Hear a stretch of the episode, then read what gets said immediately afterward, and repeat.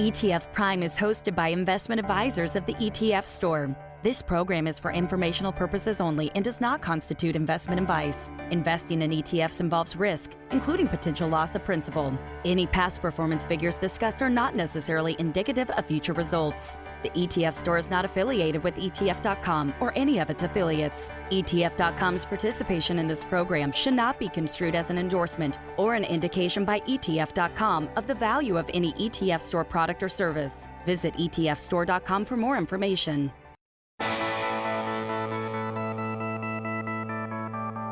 Now it's time for ETF Prime, where we discuss everything you need to know about exchange traded funds and the world of investing. Whether you're an investing expert or just starting out, Nate will help you get up to date with what's happening on Wall Street and show you how exchange traded funds can help lower your investment costs, reduce your tax bill, and allow you to take advantage of investment opportunities around the world. And now, the host of ETF Prime, Nate Geraci. All right, fun show this week. Joining me will be Harry Witten, head of ETF sales trading at Old Mission Capital, who's an ETF market maker. And Harry himself is simply an excellent all around industry resource. I've actually known Harry for several years now, and I'll tell you, there's not much in the world of ETFs he doesn't have a very colorful opinion on. And so we'll certainly discuss what exactly Old Mission does and how they're involved with ETFs. I also want to ask Harry about best ETF trading practices. But then I have several rapid fire ETF questions we'll get into, including a favorite topic of mine Bitcoin ETFs, which I, I, I guarantee you, Harry's going to give me a hard time on this. I, I just know it. Now, also later, I'll be joined by yet another tremendous ETF industry resource, Amrita Nandakumar, president of Vident Investment Advisory, who operates one of the most successful sub advisory businesses in ETFs. And to me, this is a bit of a sleepy area in the industry. I, I definitely feel like ETF sub advisory flies under the radar but it's extremely important to the ETF ecosystem and really helping support the growth we're seeing in ETFs. And so I'll have Amrita explain what an ETF sub advisor does. And I think that'll naturally get us down the path to some other ETF topics, including non transparent ETFs, which Vident is getting involved with as well. And I should note, Amrita was previously with VanEck, who's a top 10 ETF issuer. Before that, she was with Vanguard, of course, the second largest ETF issuer. So you're talking about a person who really knows ETFs inside and out. Now, to start this week, I have ETF.com's Drew Voros on the line with me from California. We're going to discuss the single largest ETF launch in history, which actually occurred last week. Time now for our weekly chat with the experts at ETF.com, the world's leading independent authority on ETFs. I think we're seeing a different way of ETFs being launched. The real kicker was governance, selling of private data. They really let down their customers repeatedly. Drew, always a pleasure. Welcome back to the podcast. Thank you, Nate. Okay, so last Thursday, we saw the single largest ETF launch ever. And this wasn't a, a, a, flashy fund, right? This wasn't a Bitcoin ETF. This was the BlackRock US Carbon Transition Readiness ETF, ticker LCTU. This took in a whopping $1.25 billion on its first day of trading. Now, uh, clearly, this was seeded with institutional money. I, I, saw the Financial Times reported that CalSTRS, the uh, California State Teachers Retirement System, they led this with $650 million. Uh, there, there were some other larger investors as well. But I, I think, regardless, this is still impressive, right? A, a billion dollar plus haul on the first day. What did you make of this?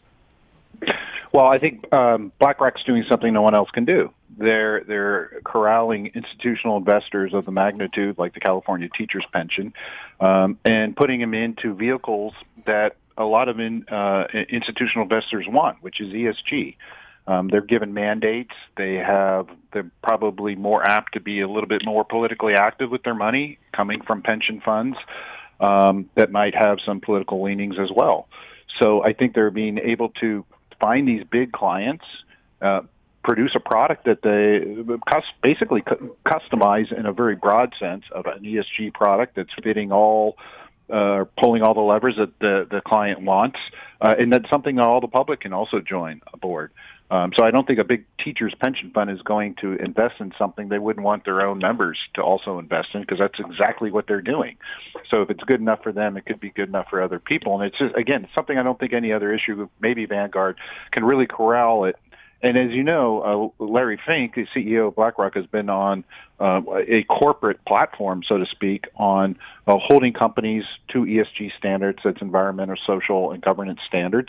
Um, and so they've been a leader and a thought leader in that, that capacity. So why aren't they? It would just make sense. Their products are going to start matching that mentality. And then there's clients that are really looking for that. And I've heard from sources that it, um, institutional investors, particularly on endowments and pension funds, are really asking for ESG contrast that to the retail audience where that's not such the case.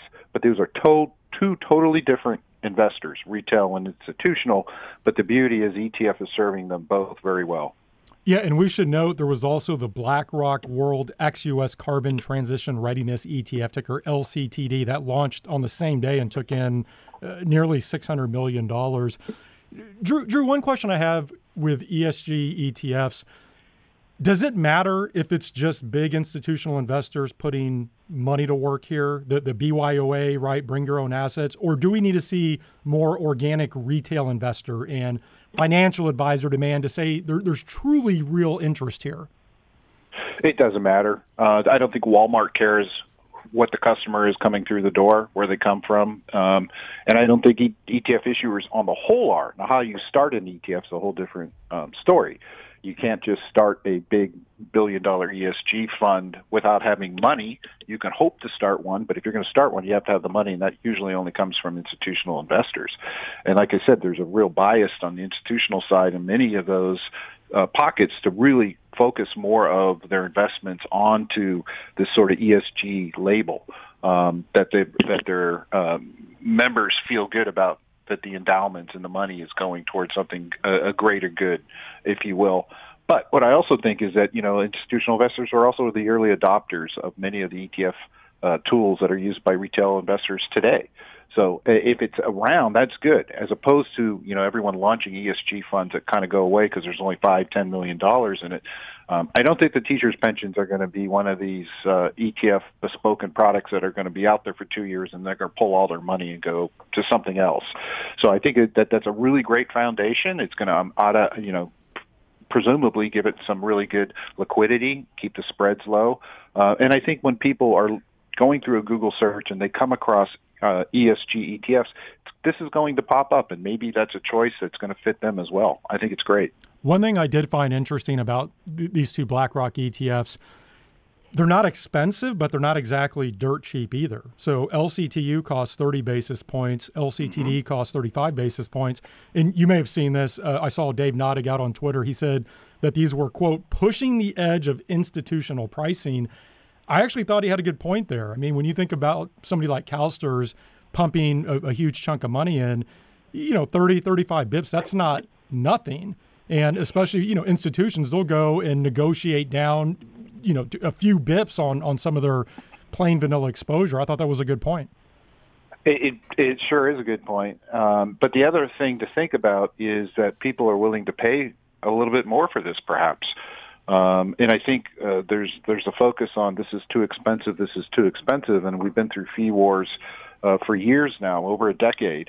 Uh, but I also think we've gotten to a point where some people are. It's gotten so cheap that so to to charge 30 basis points versus say 80 or 90 that might have been the case 10 years ago uh, relatively speaking you know i think the the fee compression will also land on those eventually but at the start um, maybe it's the idea that you know it's higher because of the way it was brought to market.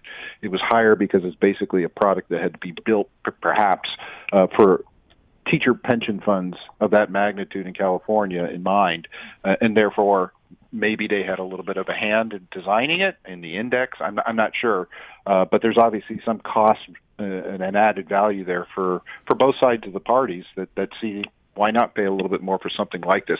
I haven't dove into this particular product and see how much different it is than anything else. Uh, but again, that is also one of the criticisms of ESG is that you're giving up performance.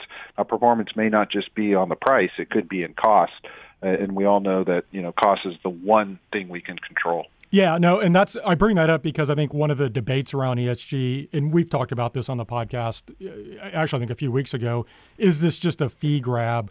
By ETF issuers and fund companies. And that's a whole other debate. We're not going to head down that path right now. But, you know, I do think it is a consideration when you look under the hood, mm-hmm. how different are some of these products than plain vanilla exposure? Um, you know, looking at LCTU and LCTD, the, these basically select components from the Russell 1000 and MSCI World ex USA, r- respectively. They're scoring companies on these five pillars that they're evaluating how well positioned a company is to transition to a low carbon economy. So Mm-hmm. The, the, reliance on fossil fuels, you know, use of clean technology, energy management, waste management, water management. I, I, think the idea here is to identify which companies are transitioning the fastest, and you know, we we can debate sort of the efficacy of that approach and and what the end result is. But I, I do think the fee discussion is relevant. And at the end of the day, it's up to the investor to decide if they 100%. want to pay that extra fee. You know, it, it's not the issuer's. The issuer's job is to put out a product that they feel will be the best product. And let's face it, issuers have to make money. They can't bend over backwards for you know these huge pensions and create products for them and charge th- three basis points. Um, uh, it's just not going to work that way. Um, well, so, clearly the institutional investors are comfortable paying those fees, especially if they're having a hand in, in constructing the index. And maybe that's the difference here. Maybe this is not a retail. If you want cheap ESG retail, there's something else for you. This has been maybe thoughtfully designed differently. Again, it's up to the investor. It's not up to the issuer to decide, boy, I wonder if people are going to think this is too expensive. They think it's the right price, and for whatever reason, uh, there might have been some kind of cost built in that they had to get back. One other angle here I wanted to ask you about. I saw on uh, on Twitter also that CFRA's Todd Rosenbluth. I, I thought he articulated this well. He said in one camp there's strong retail demand for ETFs like ARKX, the ARK uh, Space Innovation and Exploration ETF, and then Buzz, of course, the VanEck Social Sentiment ETF. He, he said, you know, there's retail demand for those ETFs on day one. And then in this other camp, you have BlackRock lining up impressive institutional demand for LCTU and both can work, which is true, right? Both can be catalysts for ETF growth. I think that's a good point this year. And, and you know, that's what I was mentioning how the ETF is working for both. Um, so it's not an institute. You know, it, it could it may, maybe there's an ETF like this uh, ESG ETF we're talking about that's not quite right for retail because it's a little bit more expensive. But that client wanted it, and for their sake, maybe 30 basis points is extremely cheap than if they had tried to, you know, go to Wall Street and have a designed ESG fund just for their pension fund. So again, the beauty of the ETF is in its universality, not just in where it can trade, but how it can trade. You know, I like to turn every topic into a Bitcoin ETF discussion. Can a Bitcoin ETF beat this new record? More, more than $1.25 billion on the first day. Um, you would think, but again, let's let's think though. What if three come out on the same day, which we saw with blockchain right. ETFs? What if um, you know? What if suddenly there's a dip in price that we're at sixty thousand today, and for whatever reason, by the time ETFs roll out, we're down to thirty. Um, but also remember it's going to be pretty tough. I think GLD. Um, I mean, in the scope of things, GLD was a blockbuster. Um, and, and again, it's kind of like looking at blockbusters from 1940 versus today. The money doesn't sound big, but at the time it was huge. And I think that you know, it'd be fun to go back and kind of put the kind of relative context into the GLD launch, which was really the opening door of democratizing with ETFs, where you're going to give people gold, but they didn't hold it but the trade-off was you didn't have to go pick it up and you didn't have to have it, you know, make sure it was 99.9% gold and et cetera, et cetera. So it really kind of eliminated this whole difficulty of holding gold. Um, so Bitcoin kind of does the same thing because you don't have to have a password, you don't have to have all this other technology that made it very difficult for some people. Uh, but at the same token, a lot of people have Bitcoin and they didn't need an ETF to get it. Um, so the, the, question is, are people going to cash out their Coinbase uh, holdings because they don't want to pay 1.5% in and out and go buy an ETF? I think that's going to be a tough bridge uh, to build. Well, if 1.25 bill is the over under, I'll take the over, which is probably no surprise to anybody. Um, okay, Drew, just a couple minutes left. Completely switching gears here. A topic I wanted to ask you about this week, which I guess actually has a slight tie in to ESG ETFs, and, and that's infrastructure ETFs, which have seen a pretty notable uptick in investor interest. And the ESG angle here is um, I'll tie in clean energy ETFs, just given what's in the Biden infrastructure proposal that was detailed last week. But th- there have been pretty healthy inflows here, decent performance. What do you think about the buzz surrounding infrastructure and clean energy ETFs right now? I feel like every other article I see is on this topic. Sure, there's a lot of ways to look at it, and, and clean energy. I, I think that focus and that run up was had to do with a lot of Biden's talk during the election and after on, on sort of really not just a particular bill, but the whole idea that in his administration, green energy would be a priority not just you know emphasis. Uh, so I think that carried it. And now with the idea that we're beyond the COVID um, stimulus and the and the COVID aid, that now we have to look at the at the country and what is what does he want to do as his vision, and his vision is infrastructure.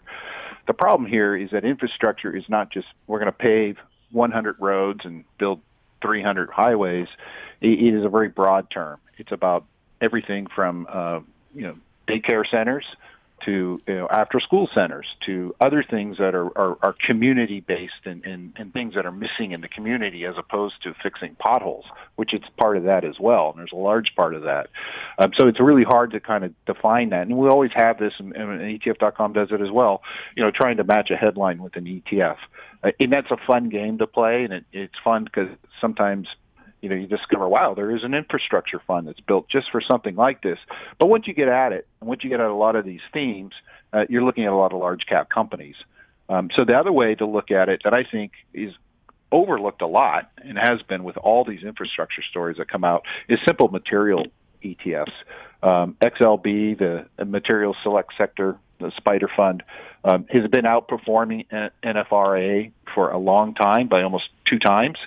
Um, last year, um, XLB, of course, was a benefit uh, benefited greatly from the beginning of the reopening uh, because it's it's it's hard materials. It's the things you're going to build infrastructure with, right? It's going to be it's going to be um, the dirt. It's going to be the steel. It's going to be the wood. It's going to be all that stuff combined that companies sell.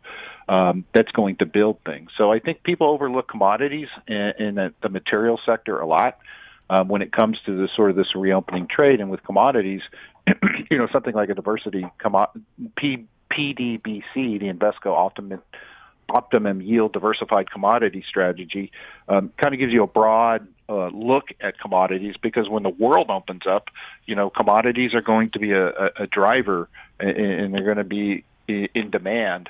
Uh, and we see that with oil. We see that with all kinds of things like that.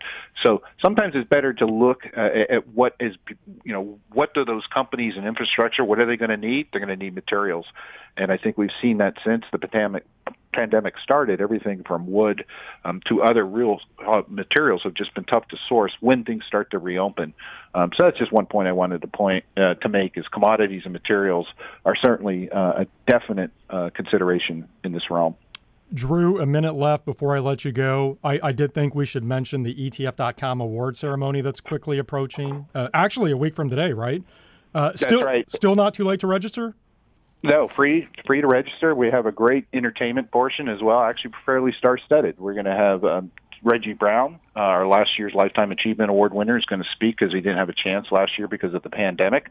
And some big news: we just uh, added Cathie Wood, a interview with Cinthia Murphy of ETF.com. It's going to be a one-on-one session after the awards as well, with other breakout sessions.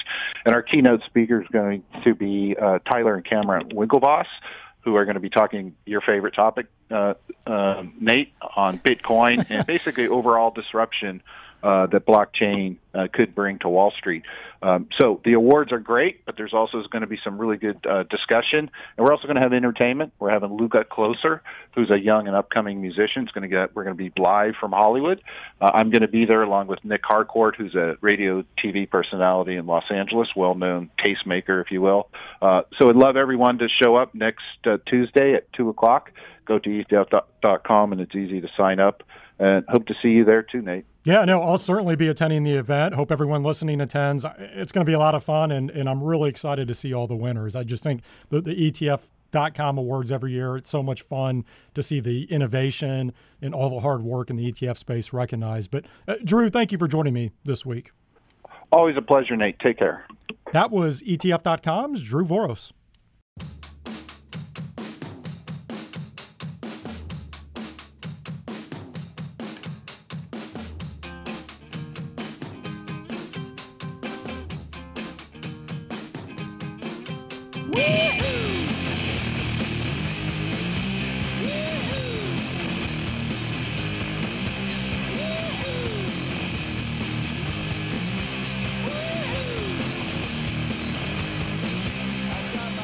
My next guest is Harry Witten, head of ETF sales trading at Old Mission Capital, who's a market maker with specialized expertise in the ETF space, one of the largest on screen liquidity providers out there.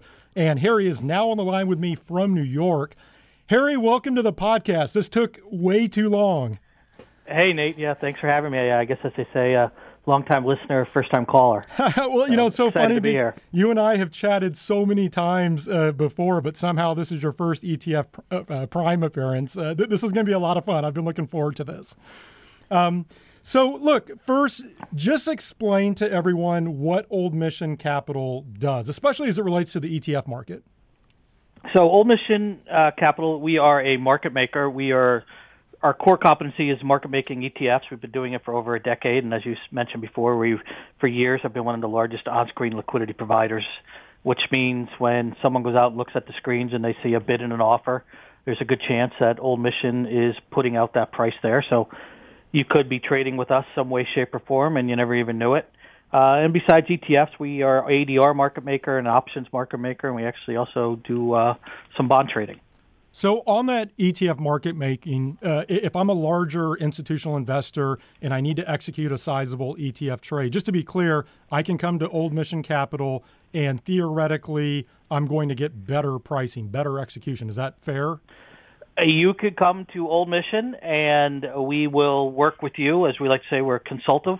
So we will work with you and tell you the different ways you can trade. It could be anywhere from a risk trade where we give you a price right away to maybe there might be other opportunities um, that you haven't thought about when it comes to working the trade through the market. Um, there's very many different ways that people can trade an ETF, and uh, we will work with you on that. So yeah, we trade with pension plans and insurance companies, uh, large ETF model makers. We even work with the issuers. Uh, we pretty much uh, will trade with anybody that touches an ETF. Well, and I think as you were alluding to earlier, you also provide liquidity for the major custodians as well, right? The the Schwabs and Fidelities of the world.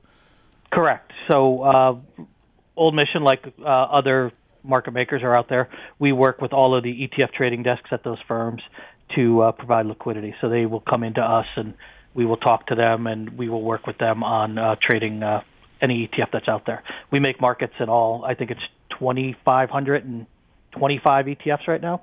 And we make markets in all of them. Well, on that note, I know you work closely with the ETF issuers to really better understand their products, which then I assume that helps ensure higher quality execution on trades. What does that process look like in terms of partnering with issuers and really getting a good handle on what they're doing? So when uh, when it comes to working with the issuers, we work with them in many different ways, and, and the most basic way is when they launch a product, we hopefully make sure that they let us know that they're launching a product so we can have a price day one for uh, anybody who's looking to trade it. Uh, we work with them whenever there's a change in the product. Uh, and market makers get files to look at the holdings. And if we see a discrepancy, we'll reach out to the issuer and say, hey, is this right? Sometimes we pick things up that they're not aware of, um, or vice versa. They're telling us there was a change and make sure that we're aware of it. Uh, it's a constant all day conversation. And when it comes to the bond funds specifically, uh, we work with them on the creation redemption process, and you know they're in kind baskets, and our traders are working with them all day long to make sure these baskets are done properly. Can, so can there's you, a lot of communication between us and the issuers. Can you talk a little bit more about the importance of high quality execution, particularly for some of the more liquid ETFs out there, perhaps a new ETF coming to market. Um, talk, talk about why that's so important in the ETF space. Well, I think, you know, especially on a new product, there's still a little bit of an unknown. You know, when someone's, you know, we always hear the story, I'm not going to touch that ETF because there's no volume in it. Well, right then and there, that's the perfect opportunity to call a market maker. They can tell you where it's going to trade compared to what you're seeing out on the screens, why it's going to trade that, um, and you know, it's something you really shouldn't be afraid of because uh, the, oh, anything could ever be anything can be traded. Uh, it's just a matter of you know the communication and talking through the trade and what's best for your, the client and or if you are the end client for you. As ETFs have continued to grow and there, has been this rotation away from mutual funds and in, uh, into ETFs, have you seen a tightening of spreads and and you know better execution quality just with more interest in the ETF market overall? Um, yes, I think what's amazing is you know there's these systems out there called RFQ, or we we crest for for quote. TradeWeb has one, Bloomberg has one. We're on both of them as a market maker, and it's amazing not only how tight the trades go up, but how large the trade goes up. I mean, we see two, three hundred million dollar trades that go up, you know, a penny over what you see on the screens. It's the pricing has gotten much, much tighter. It's really, really amazing to see just in the last five years. Okay, before we move on here, because I have some fun ETF questions for us to get to, for smaller ETF investors, so just everyday retail investors or uh, financial advisors, given everything that you've seen over the years, can you offer a few trading tips? I, I know everyone preaches using limit orders. Uh, what's most important when buying or selling ETFs? I think what's most important, like we talked about, you know, old mission trades for the custodians, is call your custodian. I mean, your custodian has really good people on their trading desks, and you can reach out to them, and they in turn will reach out to us. So uh, don't. Uh, a lot of people just don't take advantage of that. It doesn't cost anything to call these people. Uh, I would, that would probably be number one to do. If you have any questions whatsoever, call your trading desk at the custodian. Okay. Whether you're a retail or an institutional client. Well, what if it's a retail investor who maybe isn't comfortable taking that approach? I mean, are there some basic things that they should do? Again, I mean, should they always use limit orders? Does it depend on the exposure, times of day to to put in trades, anything along those lines? Well, I think yeah, I think a limit order always makes sense, especially on new products. I know some custodians when you look to go trade a new product, uh, the hot product of the day, uh, they don't they make you put a limit order on, which I think is great now. It used to not be that way. Uh, I also think um, you know, you probably heard this a lot. Stay away from the open. You know, let these products open up. You know, because the ETF is only opening based on what's in, inside the ETF. So if there's a bunch of stocks that haven't opened up yet, the ETF is going to be wide, and then it'll tighten up. So it's always best to, you know, as we say, 9:45 or after. You know, those market on open trades could be trouble. I would stay away from those. That's probably the the two biggest things or three biggest things. I, I, I know sometimes, uh, well, I was going to say, I know sometimes you'll hear this narrative that the deck is stacked against retail investors when trading. Uh, is there anything to that? Uh, uh, I mean, any insight you can offer here? Is that a non issue in the ETF world? I think it's a non issue. We give the same pricing to whether it's a retail investor or an institutional investor. Okay. All right. It's, it's all the same to us. Harry, with our, our remaining time here, uh, what I thought might be fun again is, is, just given how connected you are in the ETF space, which, by the way, I set you up big time at the top of the podcast, so I've set a really high bar for you here. But what I thought we might do is uh-huh. go go rapid fire through some different topics, and I'll just tee, tee these up and we can bat them around a little. So let, us start high level, and I'll continue with my poor uh, baseball metaphors here. Uh, what inning of growth are ETFs in right now? I would say third. Okay, and what do you guess. what do you base that on? Uh, they're still young. I mean, we're going to start seeing all the mutual fund issuers come into the game now with these conversions. I think it was just announced this week. Dimensional is going to move four funds over uh, out of mutual, out of the mutual fund into an ETF wrapper in June. Uh, that other fund group did it a couple weeks ago, so you're going to start seeing that. See more of these uh, old school mutual fund companies enter. Uh, I think you're going to see more and more in the retirement plan space. I'm a big fan of the retirement plan space. I think ETFs are going to get in there deeper and deeper. I think that'll really help. If you think about it, a huge ton of assets in the mutual fund space are in retirement plans. So I think that'll really help. So I still think we're early to the game. Still early to the game, and you're hearing more and more users coming out. So on, a similar note, um, you, you, see just about everything that's happening in the world of ETFs. I'm curious, what has you most excited moving forward? And this can be a, a broader takeaway or something more product specific. What What are you most excited about? I think the most exciting thing and the thing to watch is these mutual fund com- com- fund companies coming in. Uh, I'm really curious as to what they're going to do. I mean, a couple have already put their toe into the water a few years ago. Um, you know, you think about PIMCO; they're really a mutual fund company. They've been around in the space for a long time. BlackRock, obviously, as we all know, has a huge mutual fund company.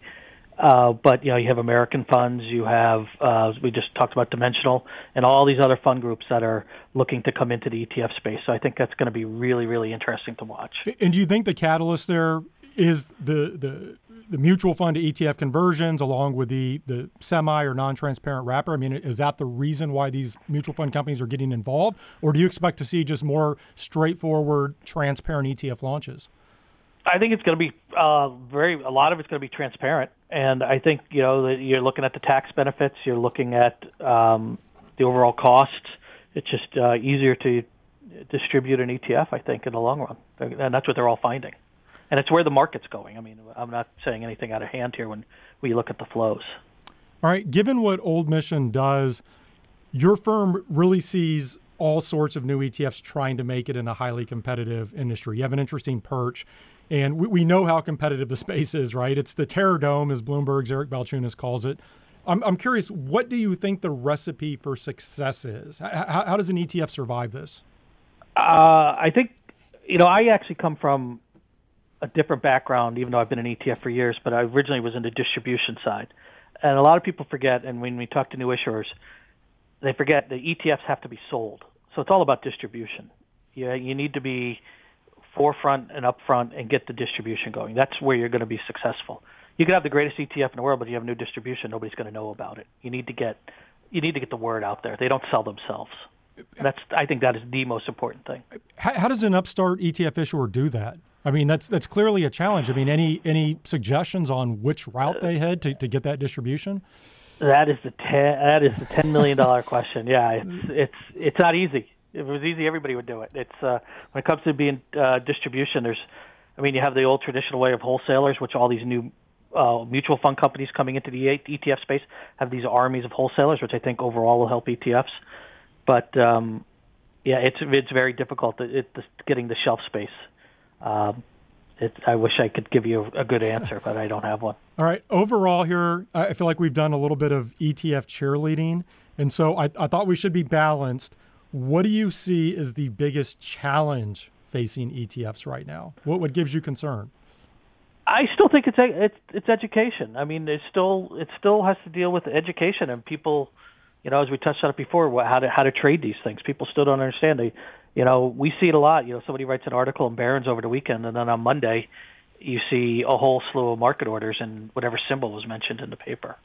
Um, not the best thing. So people still need education on how to trade these things because they are a tradable product. It's not like a mutual fund where it just happens to price at the end of the day. Who do you think that responsibility falls on? Is it the issuers? Is it regulators? Is it everyone in the ETF ecosystem? Who should take the lead on ETF education? I think everybody. Everybody should just be part of everybody's presentation. Okay. Uh, all right, Harry. Lastly, before I let you go, um, I, I, think you already know what I'm going to hit you with here. Give me your Bitcoin. thoughts on give me your thoughts on a Bitcoin ETF. I, am nearly positive we'll see one approved at some point this year. Do you like this? Do you not like this? Any other hot takes? Uh, well, I'll I'll just put out what you know what I told you, Nate. I mean, there was what I think nine Bitcoin ETFs filed four years ago or so, something along those lines, and market makers were ready to price them then if a Bitcoin ETF comes out this year, Old Mission will be ready to price it. Uh, we don't have any problem with it. It's just a matter of you know all regulatory approval because there's other products that come out. Um, you know we we learn how to price them as fast as possible. So I, as a, from the market maker standpoint, we're ready for it. Do you have any opinion on why the SEC has been so slow to approve a Bitcoin ETF? I just think it's like anything; they're just taking their time. Nobody wants to be on the wrong side of it, and it's all about regulations. Uh, you know, there's always a lot of news about Bitcoin and hacking and stuff like that. You just need to be careful. Makes sense. Makes sense to me. Well, uh, I still think, like I said, we'll see one here later this year, and uh, it's good to know that that you're ready and standing by to, to price the thing efficiently. Uh, but Harry, this was a lot of fun. We'll, we'll definitely have to do this again. Thank you for joining me this week. Thanks a lot, Nate. I'll talk to you soon. That was Harry Witten, head of ETF sales trading at Old Mission Capital.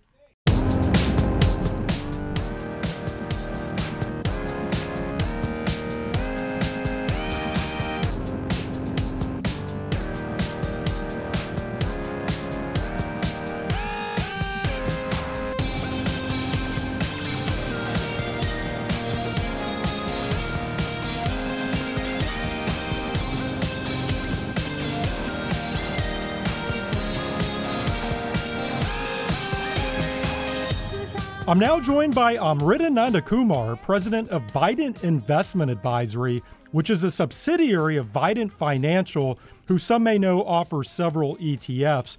But Vident Investment Advisory is their ETF sub advisory business, which currently totals about 45 ETFs with $8 billion in assets. And Amrita took on her role in October of last year after spending several years with VanEck. She was director of corporate strategy and development there. Of course, VanEck is a top 10 ETF issuer. And prior to that, Amrita was with Vanguard as a senior investment consultant. And I'm now very pleased to have her on the line with me from New York. Amrita, welcome to the podcast.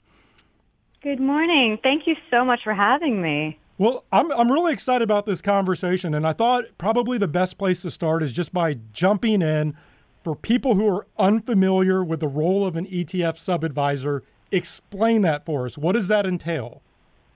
Yes, let's do it. So, I think it's important to note that in the ETF space, we use the term sub advisor differently than the rest of the asset management industry.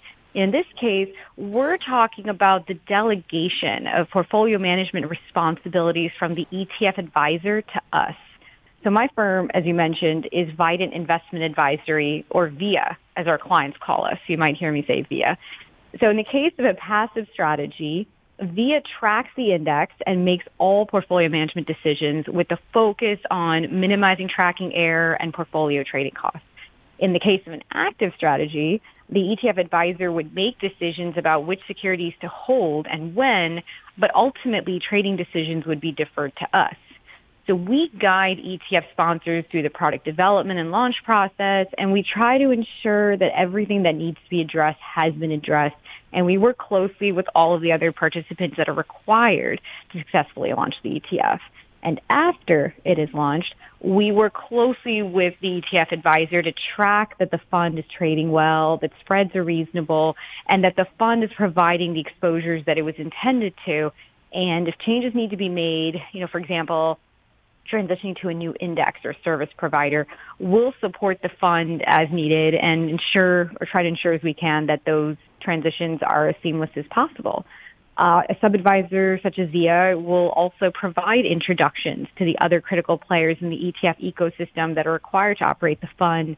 For example, trusts, administrators, custodians, legal, compliance, exchanges, and most importantly, capital markets.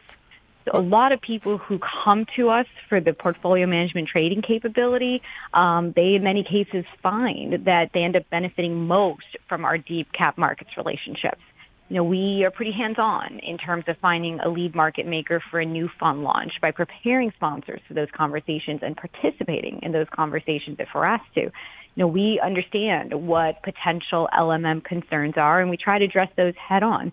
And we also work closely with the market maker community after a fund's launch to ensure that there's an active market for the fund and that it's trading well. You know, there's so much that we're ultimately responsible for that is crucial uh, to a successful ETF. So I often use the analogy of a house uh, when it comes to VIA services, the way that I think about it. You know, the house can be in the best neighborhood with the best floor plan and amenities, uh, but the house is going to be pretty useless without reliable heat and electricity and water. So to me, that's the role um, of an ETF sub-advisor. Okay, so that, that's perfect because I think from an ETF issuer's perspective, you did a really good job there of explaining the value proposition of a sub advisor like VIA and, and, all the different things you do. Um, I, I guess maybe talk about what some of the decision points should be for an issuer on whether or not to even use a sub advisor to begin with. How do they go about that? It's a great question. So, generally speaking, ETF sponsors seek to work with us because they either don't have an internal trading capability for that underlying portfolio, um, but even if they do, they may not be able to manage the specific requirements of an ETF, such as calculating IIV, intraday indicative value, uh, managing the standard creation and redemption baskets, uh, generating custom baskets, and leveraging those capital markets relationships. So VIA you know, specifically, we try to distinguish ourselves by offering portfolio management services, trading the portfolio, and managing the various baskets in the primary market with authorized participants, APs, or market makers, which is generally referred to as providing capital market support.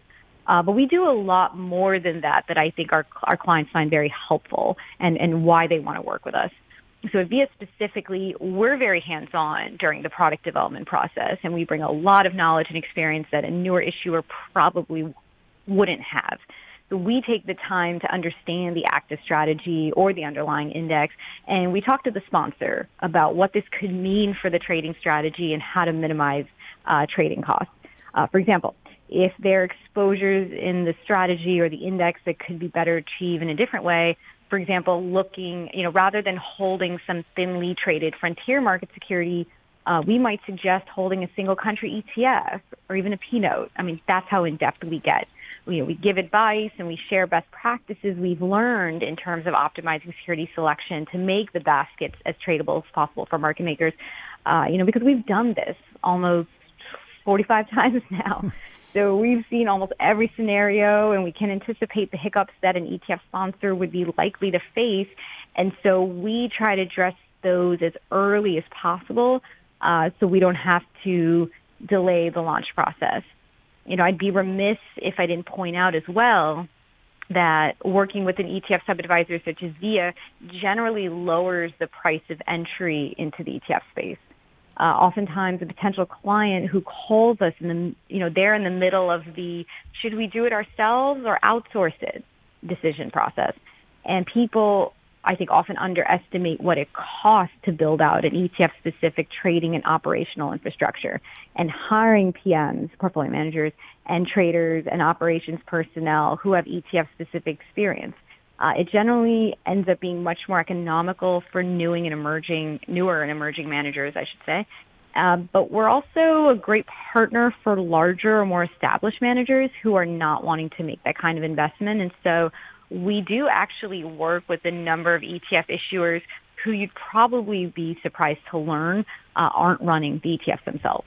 So, Amrita, if I can just boil down everything that you've covered so far in terms of the role of an ETF sub advisor, I, I, hear helping with product development, right? Maybe providing feedback on the strategy itself, determining the best wrapper, uh, helping make introduction to parties such as market makers, uh, exchanges, custodians, obviously handling the day to day management of the ETF. If it's index based, minimizing that tracking error. Uh, you know, if it's if it's active, making sure that everything is is being traded properly behind the scenes. Uh, obviously, offering some some best practices. It sounds like maybe on on marketing and, and distribution. Is that a fair characterization? If I just boil down the role of an ETF sub advisor? Yes, absolutely. That's perfect. and, and I'm curious. So last week on the podcast, I actually visited with an ETF white label provider. What is the difference between what an ETF white labeler does and what VIA does? I'm glad you asked because this is something that, that comes up quite a bit. So, a white label platform to launch an ETF uh, is, I describe it as a turnkey service. It's essentially uh, a sponsor that lines up all of the fund service providers in a bundled solution. So an ETF trust, a fund administrator, compliance, transfer agency, uh, and in some cases, if the white label has an affiliated bank, they might even be able to offer custody. So they seek to allow an ETF manager to plug and play, to launch an ETF and just focus on managing the portfolio. However, the one set of services that generally aren't offered by white label platforms are sub-advisory services because either they don't have the expertise or it just might not be, you know, simply just might not be an area of focus for them. And so that's where we come in. Um, what's great about us is that we can plug into virtually any platform, be it a white label platform or a standard ETF fund family that doesn't offer uh, the type of trading desk or capital market support that we do. So if an issuer has a specific set of service providers that they want to work with, uh, chances are we already partner with them. Uh, but if it happens to be a new relationship for us, it's not particularly difficult for us to start plugging in with them as well. I'm not sure exactly what you can speak to. Are you able to give us a few of the ETFs you currently sub advise on? Or I guess at a minimum, uh, are you able to talk more about the types of products you sub advise on? Yes, absolutely. So we we tend to cast a pretty wide net, and so we look to provide our services to sponsors of index and active investment strategies, uh, whether it be an ETF, uh, an SMA or mutual fund, or even UCITS funds. You know, we do quite a uh, quite a few UCITS with European clients, mm-hmm. and in partnership uh, with our friends over in Europe, uh, HANetf. Um, but it's it's our team's deep background and extensive knowledge that has made ETF management our specialty, really our bread and butter. So in terms of asset classes, you know, we pretty much cover the whole gamut. So U.S. and international equities, you know, specifically focusing on emerging markets, uh, the fixed income spectrum, REITs, MLPs, currencies, derivatives, uh, this year's been particularly fun already because we're already talking to clients about, you know, expanding further into metals, and not surprisingly, uh, crypto's been coming up quite a bit. Hmm. Uh, and so that's not to say that we absolutely can do everything. I wish that were true. Um, but we really do enjoy the process of evaluating a sophisticated strategy or a less common asset class and figuring out whether we could do it. Are you seeing a pronounced increase in demand for sub advisory services? Because again, I mentioned the uh, the white label provider I visited with, uh, visited with last week.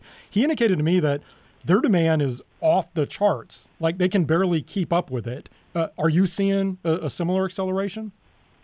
Yes, I would agree. Um, in fact, I've spoken with that gentleman uh, a few times in the past, and you know, it's uh, it's I like to call it champagne problems. It's a good problem to have uh, we, we definitely uh, have been very pleased by just the number and the diversity uh, of calls we've been getting just from really interesting managers who are very, very thoughtful about what it is that they want to bring to the ETF space. And so uh, when I think about what's driving that demand, uh, you know, for me, it's probably three things that have really been contributing to that growth, especially new business growth. I think number one, and I think everyone would probably agree to this, the implementation of 6c-11 or the ETF rule, uh, which essentially evened the playing field and lowered the barriers to entry for would-be ETF issuers by eliminating the need for exemptive relief in many cases and allowing more issuers to utilize custom baskets.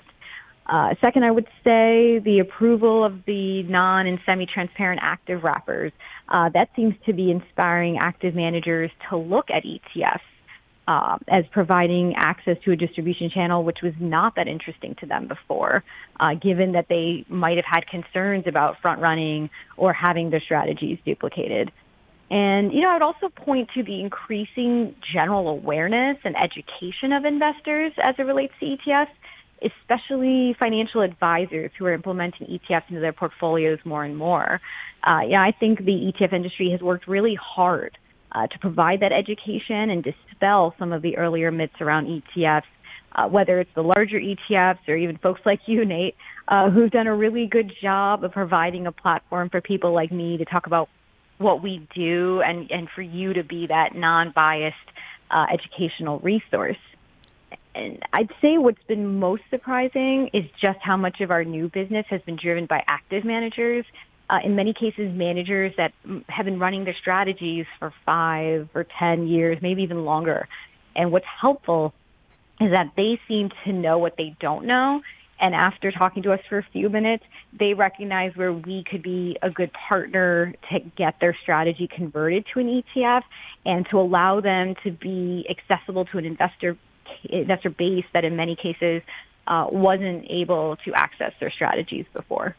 Let's talk a little bit more about active managers coming into the ETF space, in, in particular, that, that second bullet point you mentioned, which is non or semi transparent uh, wrappers now, now coming to the forefront. I actually covered this topic with a Vident Financial CEO, Vince Birley, when he joined me last year. And as I told him, to, to be honest, I've been a bit skeptical that investors want this wrapper. I, I, feel like the transparency of the traditional ETF wrapper has been a selling point, and maybe that selling point has been a bit overstated over the years. But I still feel like investors prefer more transparency versus less transparency. Can you just talk a little bit more about what you see as the future in this particular area? Yes, I'd be happy to. And you know, it's funny. I think I've probably gone through the same evolution of, of views as I, I think you have. Um, you know, I think you're right. When we think about one of the hallmarks of ETFs, it's transparency. You know, daily disclosure of holdings on a one-day lag. So when I first heard about these wrappers, I, I immediately asked myself, you know, would investors be troubled to lose that transparency? And I wondered, you know, could that be a deal breaker? Um, but now that I'm sitting in the seat where I am now, and you know, the team and I have continued to work more and more with active managers, you know, I do find myself appreciating that in many cases they have good reason, and by they I mean active managers, mm-hmm. they have good reason to feel as though they would be giving away their intellectual capital or their secret sauce if they just agreed to daily holdings transparency. You know, and especially if the alpha they're generating is based upon a specific trading strategy or if it's truly just security selection, I can I I've come to appreciate that sensitivity on part of the active manager. No, and again, I've come around a little. Well, I was going to say I've come around a little bit on this as well, just in the sense, again, as I mentioned, I do feel like maybe the transparency is a bit overrated. I don't know how many investors are going to an issuer site every single day to see what the holdings are, uh, but you know, ultimately, money speaks, right? And I think we'll know in terms of where the assets are flowing whether or not this is ultimately something investors want.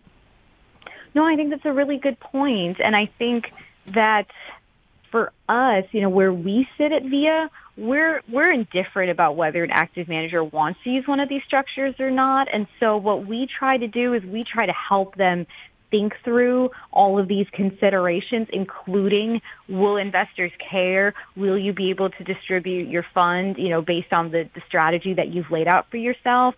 If you decide to uh, add one of these, you know, non or semi-transparent wrappers. And so, you know, from, from our vantage, we have relationships with all the sponsors of these wrappers and, and we spent a lot of time researching them. So we can walk through the pros and cons of each approach with a particular active manager to help them determine um, which would be the best choice for them.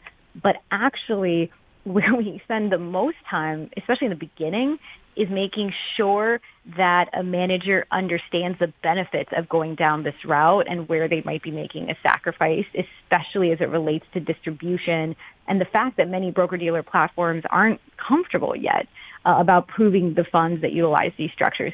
So it often ends up being a very honest conversation of, do you really need to use the wrapper or do you simply want to? You know, is it worth it to you to take on the additional cost and complexity and potentially delay achieving broader distribution? And so in some cases, you know, the manager ends up conceding on their own that it really isn't additive to what they're doing. And in some cases, it ends up being a no-brainer to go down that route. But we just try to do our best to make sure that the manager understands those trade-offs, you know, up front. Amrita, just a couple minutes left here. You have a, a, very interesting perch in that you see a ton of new ETF ideas come across your, your desk. And obviously, uh, your, your, firm is handling the back end on a lot of ETFs. And I, I asked this of my guest earlier what is the recipe for ETF success? Like, if you had to boil it down, what do you think are the key factors? Yeah, I mean, you're right. This is a question we answer all day long, whether it's new clients or current. And I think, you know, just as we talked about our views on, on non and semi-transparent, um, you know, the answers continue to evolve over time. Uh, to but, you know, to me, it's, before it was really felt like a, a product development strategy, that that was the key for an ETF success. You know, how thoughtfully was the index put together? What missing gap in the market were you trying to fill? How well does your methodology provide access to that asset class or theme? Now, to me, it's a distribution and marketing leg strategy that's the recipe for ETF success. The product development piece is still important, no doubt. You still want to offer something to the market that's differentiated and makes sense for you to offer uh, either as a natural extension of your core competency or what your investor base knows you for. Uh, but now there are a few things I always ask people that approach us wanting to launch a fund. I ask them, can you describe your ETF investment strategy in three sentences or less? Uh, what's the role of digital marketing in your strategy? And most importantly, how do you plan to raise your first 50 million in assets? And what about the 50 million after that? Because Nate, as you know, uh, 25 million and a three-year track record just doesn't cut it anymore.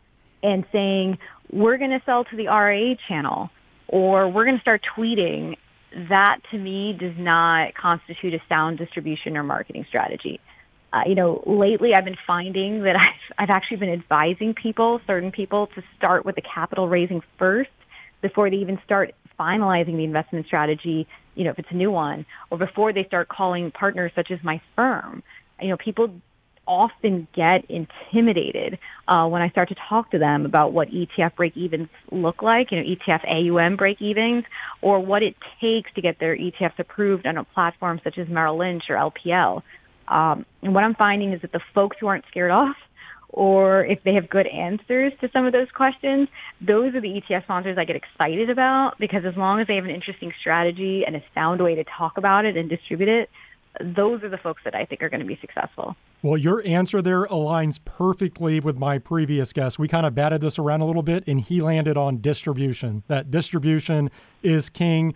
Now, the challenge is is that there's not really an easy, straightforward way to solve this. If there was, I think everybody would do it. Certainly, if you're a larger issuer and you already have built-in scale and, and you have that, that those distribution access points, that helps. But I think certainly for smaller issuers, to exactly what you're saying, you have to have a real strategy there uh, about how you're going to get your product in front of people, and uh, it, it is a real challenge.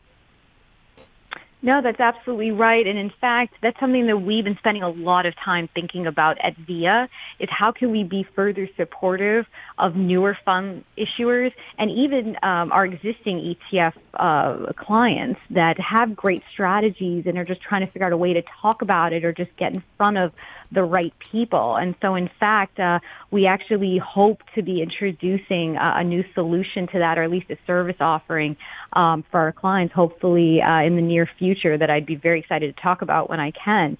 But you're right; it's just we we've reached the point where we we realize our clients need that kind of support because I, I, I agree. The, the the answer to the question is is distribution. Well, Amrita, we're going to have to leave it there. Just an absolute pleasure connecting this week. Really enjoyed the conversation. Thank you for joining me. Thank you for the invitation. Look forward to doing it again. That was Amrita Nandakumar, president of Vident Investment Advisory. That'll do it for this week's ETF Prime. As always, you can find me on Twitter at Nate Geraci, or you can send comments through etfprime.com. Next week, I have a fun show lined up. I'll be joined by ETF Trends Lara Crigger. We're going to go in depth on pot ETF. She's going to cover the entire pot ETF landscape. And then Cambria's Meb Faber will spotlight their cannabis ETF, Toke. Uh, he'll also discuss what he's seeing in the marijuana market right now. Until then, have a great week, everyone.